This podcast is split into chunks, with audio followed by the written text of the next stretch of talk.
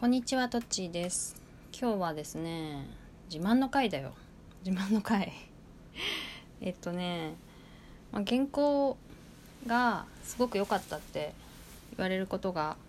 あったり、まあ、原稿以外もね、あの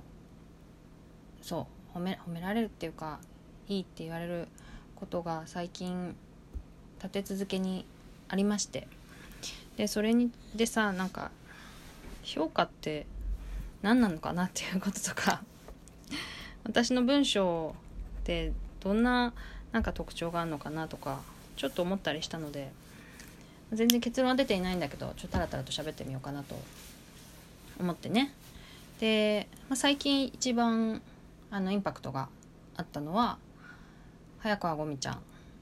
ねあえてゴミちゃんと呼ばれて呼ばせていただきますがゴミちゃんのインタビューをした記事がマッシングアップというメディアに載って、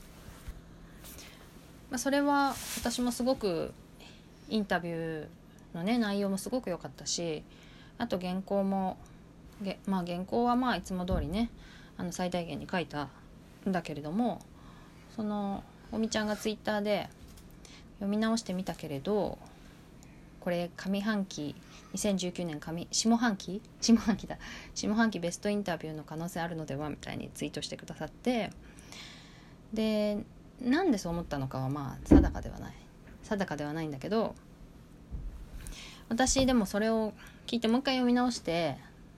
そしたらなんかすごいさらっとしてんなと思ったんだよね自分で。ななんかさらさらと読めてしまう。そのすごくなんか波打なんかこう波打ったストーリーがあるわけでもなくこうこみちゃんのなんかなんていうのかな淡々とした感じを多分表したかったのもあるしこう冷静沈着みたいなね。そんな中で自分の弱さみたいなところも語ったり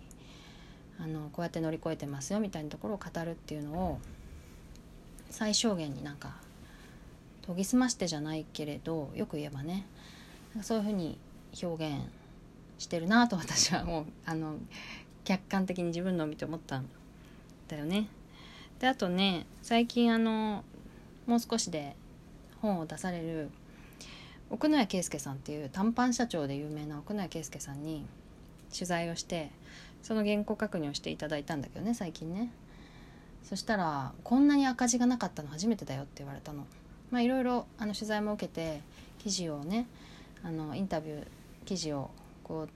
う直してるはずなんだけど、まあ普段結構赤字を入れると。ですごくねすごく仕事が早い人で、まあ、インタビュー中もサービス精神旺盛だしあの原稿もめちゃめちゃ早く見てくれる。翌日帰ってきて「本当はその日に見るんだけどね」みたいな。ちょ「昨日ちょっとこれで忙しくて」みたいな感じで返事が来てまあ気さくな人だし。であと、ま、あくまで提案だけど写真はこっちの方がいいんじゃないとかそういうのも言ってくださってすごいまあなんかこうめ表表ではねすごく派手なことをなさってる方だけど表じゃないところでもすごくまめで優しくてまあフランクでねそういう方なんだなと思ってすごくあの素敵な人だなと改めて思ったんだけどそそこでもこうすごい原稿が、まあ、ちょっと直したけどそれ以外は完璧だよみたいなあとは任せるからみたいに言っていただいてああなんかありがたいなと思って。あとはねあの以前あの家事太鼓のベアーズの高橋由紀さんに取材したことがあったんだけどそれはあのまた聞きなんだけどね原稿確認は編集部がやってくださってるのでまた聞きなんだけどまあこんなになんか今やっぱ今までで一番いいインタビュー記事だみたいな風に言ってくださったと私は、まあ、また聞きで聞いていてそれでその高橋由紀さんもめちゃめちゃ取材されているその取材をね今までされてきたはずインタビューされてきたはずなのに、まあ、そんな風に言ってくださってなんだろうねすごいありがたいなと。で何何がそう言われてるのか ちょっと自分でよくわかんないっていうところが難しいんだけどでも私あんまりねあのなんかもったりしないんだよね多分。もったりしなくて、まあ、お料理に例えると多分結構分かりやすくて素材の良さを 最大限生かすみたいな。で例えばこう包丁な皮の剥き方とかこう切り方。何切りなのかみたいな。その例えば包丁もさこう切れない包丁より多分切れる包丁で切った方がまあ刺身はもちろんだけど野菜とかもきっと美味しくなるよね。歯ごたえとかさ。でやっぱそんなにこうこねくり回したりせずにその素材をなんかより生かすような料理。私はまあそういう文章が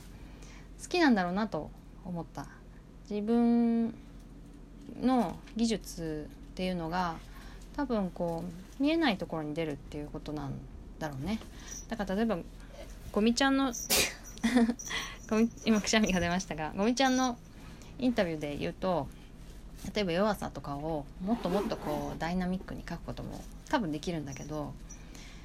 そこで形が変わってしまうのは、うん、私的にはそんな好みじゃないってことだよね。どっちがいい悪いじゃなくて、まあ、ただ単に好みではなくてそれよりもある形をできるだけあの私の技術を最大限使って表現していきたいっていう感じなのかなと思ったんだよね。自分で見たあまりにさらっとしてるからさ。だから、まあ、そそういうのってでも目に見えないから。あ文章って目に見えるようで目に見えないよね。お料理とかと違って。だから